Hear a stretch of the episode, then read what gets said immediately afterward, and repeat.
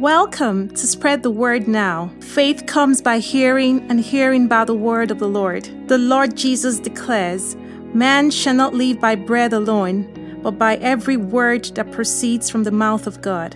It is my earnest prayer that as you receive the ever living word, the brokenhearted will be healed, there'll be liberty to the oppressed, recovery of sight to the spiritually blind, in the name of the Lord Jesus. I pray that the words you hear will not be persuasive words of man's wisdom, but in demonstration of the Spirit and of power, so that your faith will not be in the wisdom of man, but in the power of God. Hello, listeners. It's my joy to bring the Word of God to you. And I want to say thank you to Pastor Jill, the set man of this ministry, for the privilege to share today. You know, I pray that as you listen, strength will come to the weary and the eyes of your heart will be flooded with life and open to see the nature of our Good Shepherd and his love for us, his sheep. The title of my message is Loved by the Shepherd. And my text is from a very popular Psalm, Psalm 23, which most of us probably know by heart and can easily recite but I would like us to pay close attention to it in the next few moments we'll have together as we carefully consider it today. You know, I believe that the Lord, through this message, will bring reassurance to us of His ever abiding presence, His watchful care and love for us, and as a result, bring us to victory in every situation we find ourselves in. So, do you feel tired and burdened? Has anxiety taken over your life? Do you feel as though no matter how hard you try, you do not seem to make progress? Are you burdened by a child whose life is going out of control? Does your circumstance seem hopeless? Do you need a refreshing? Well, I have some good news for you today, and as you listen, I pray that hope will arise in your heart, that faith will arise in your heart as we go on this journey to encounter our Good Shepherd. You know, I pray that the imageries in this psalm will help you understand the immense love of our Good Shepherd for us as sheep. Psalm 23 was written by David, who himself was a shepherd in his younger years, and so he knew by first hand experience the relationship between a shepherd and his sheep, and the care and tender love of a shepherd for his sheep. You know, this psalm speaks of intimacy, not a casual relationship, but intimacy with the shepherd, which led to the benefits David later listed here.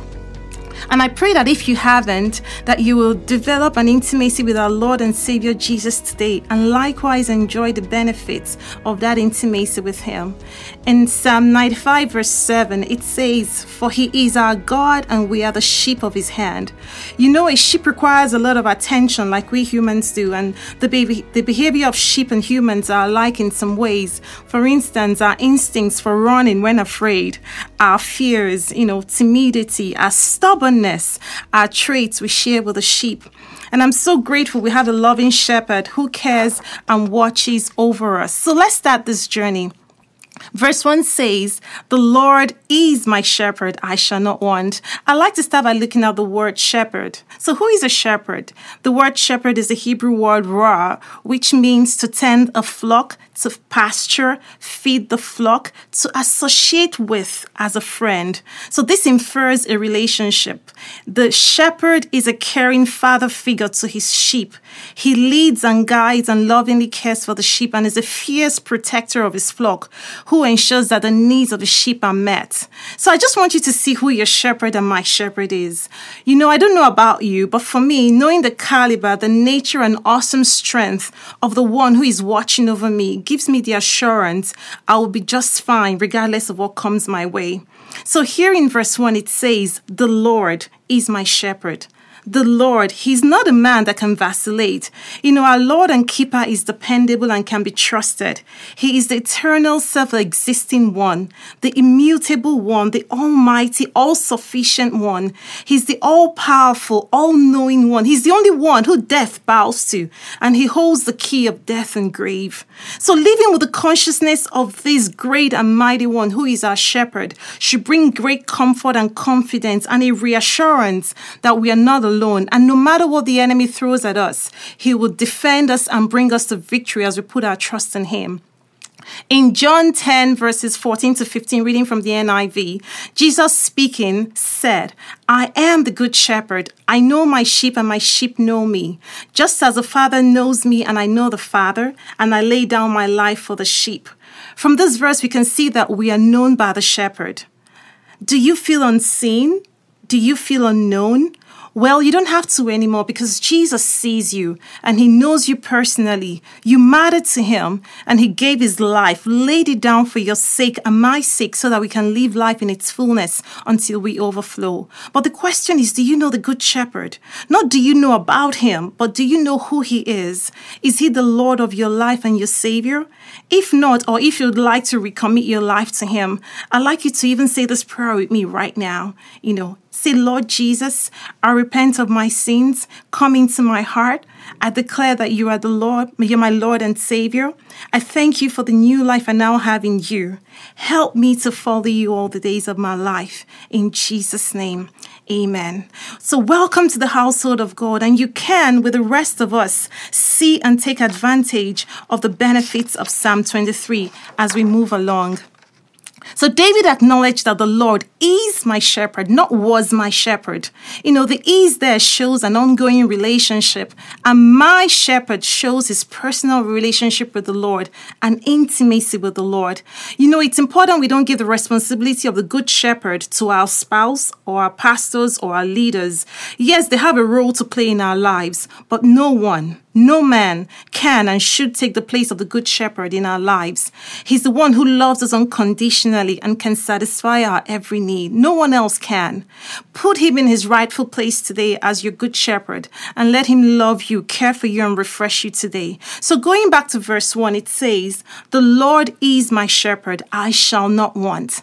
The word want is a Hebrew word chalser, which means to lack, fail, want, a lesson. You know, I don't know what situation you are in today, but no matter what it looks like, I would like you to say this to yourself right now. Because the Lord is my shepherd, I will not fail. I will not lack. I will not lessen. I will not decrease no matter what comes my way. You know, in Proverbs 4:18 it says the path of the righteous is like the light of dawn that shines brighter and brighter until the full day. You know, the order on the kingdom of God to which we to which we belong is progressive. We advance in the kingdom. We are not meant to lessen, to decrease, to fail. We go from glory to glory. But however, remember we're in the world, and Satan, the God of this world, works tirelessly to see that God's order, his plans, his purposes for our lives are frustrated. And so sometimes adversity comes. And in John 16 um, 33, the B part of it, reading from the Amplified, says, In the world you have tribulations and trials and distress and frustration, but be of good cheer. Take courage, be confident, be certain, undaunted, for I have overcome the world. I have deprived it of power to to harm you and have conquered it for you.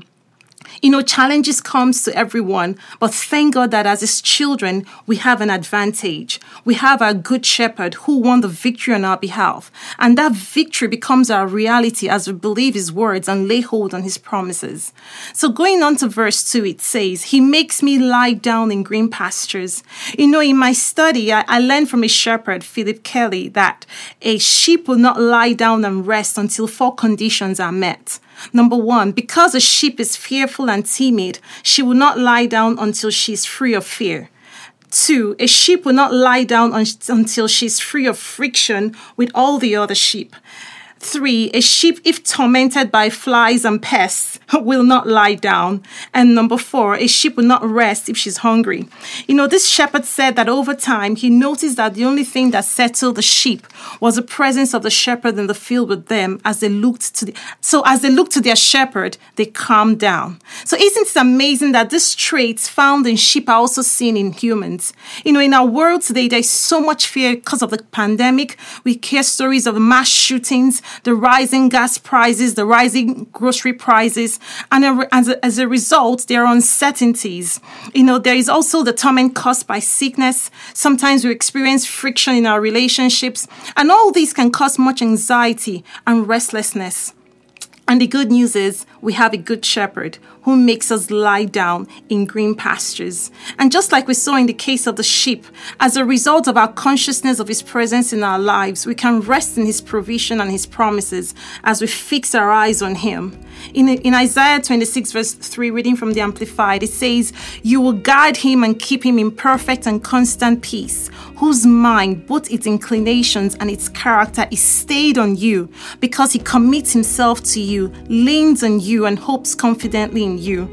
You know, as we keep our focus on Jesus, our shepherd, we can lie down and rest and in his abundance, and we're able to see with our eyes of faith his divine provisions for all those situations that make us restless and fearful. And as we hold on to those promises, we will see them manifest in our lives. So, verse 2b of um, Psalm 23 says, He leads me beside still waters. I want to encourage you today to take the pressure off you by trying to lead yourself. The Lord will not force His leadership on you, so allow Him lead you. The all knowing God, who knows the end from the beginning, knows the tracks to take to get you to your destination, the place of fulfillment He has mapped out for you. Remember, He's our Maker and He knows much more than we do. So He leads us by His Word, His voice, His Holy Spirit. You don't have it all figured out. Be open to hear His direction. Be ready to take that turn as you hear Him and follow His lead. Though we may encounter some difficulties as we follow His lead, as you know, we live in a fallen world, but I can assure you that His tracks ultimately lead to the revival of our soul. As we find in verse 3, it says, He restores my soul. There are different circumstances that could lead to our needing a restoration. You know, just like the sheep, in sometimes different situations may make us wander away, but then Jesus never gives up on us. When we return, He's there with His arms wide open to receive and restore us. And you know, sometimes the enemy throws all sorts of challenges at us. Our joy, our peace, our health, our finances could be stolen, but we have a restorer who restores in a greater proportion than what we lost. In Matthew 11 28, Jesus extends an invitation to all who are weary and burdened. He said to come to Him and He will give you rest. You know, we obtain His rest as we believe in His finished works and receive whatever it is we need from Him. In Psalm 19, verse 7, reading from the NIV, says, The law of the Lord is perfect, refreshing the soul. The law of the Lord here is the word of God, and as we meditate on this word, we are restored, revived, refreshed. Hope arises in our hearts, and as we release our faith in His word, we see what we hope for manifest in our lives. So I encourage you today to spend some time meditating on the word. So, verse 3b um, says, He leads me in the path of righteousness for His name's sake. You know, He's not only concerned about providing for our physical needs, He's also very much interested in our spiritual well being. And He wants to take the lead in that as well. In 1 Peter 2 25, the B part of it, Jesus is called the good, the, the shepherd, the bishop, and overseer of our souls. Allow Him lead you in His righteous path. I can assure you that though there may be bumps here and there along that path, you win at the end and His name will be honored and glorified. We will continue with the rest of the chapter next time. I encourage you to go back and read through Psalm 23 slowly and allow the Lord minister to you. You don't have to go through life on your own. You have a loving shepherd who wants to fellowship with you, lead and guide you, and who you can fully depend on, and he will not fail you. Know this God is working behind the scenes even when you can't see yet the manifestation of what you're believing for. Hold on tight to your good shepherd, Jesus, and hold on to his word. Nothing catches him by surprise. He's faithful and have proven his faithfulness over and over again. He will come through for you. And remember, you are loved by the shepherd. Be blessed. You've been listening to a message from Spread the Word Global Ministries Red Deer. If you'd like more information, you can contact us at info at spreadthewordglobalministries.org or info at spreadthewordnow.org or through our website at www.spreadthewordglobalministries.org. Our phone number is 587 377 7745. Thank you. Bye for now.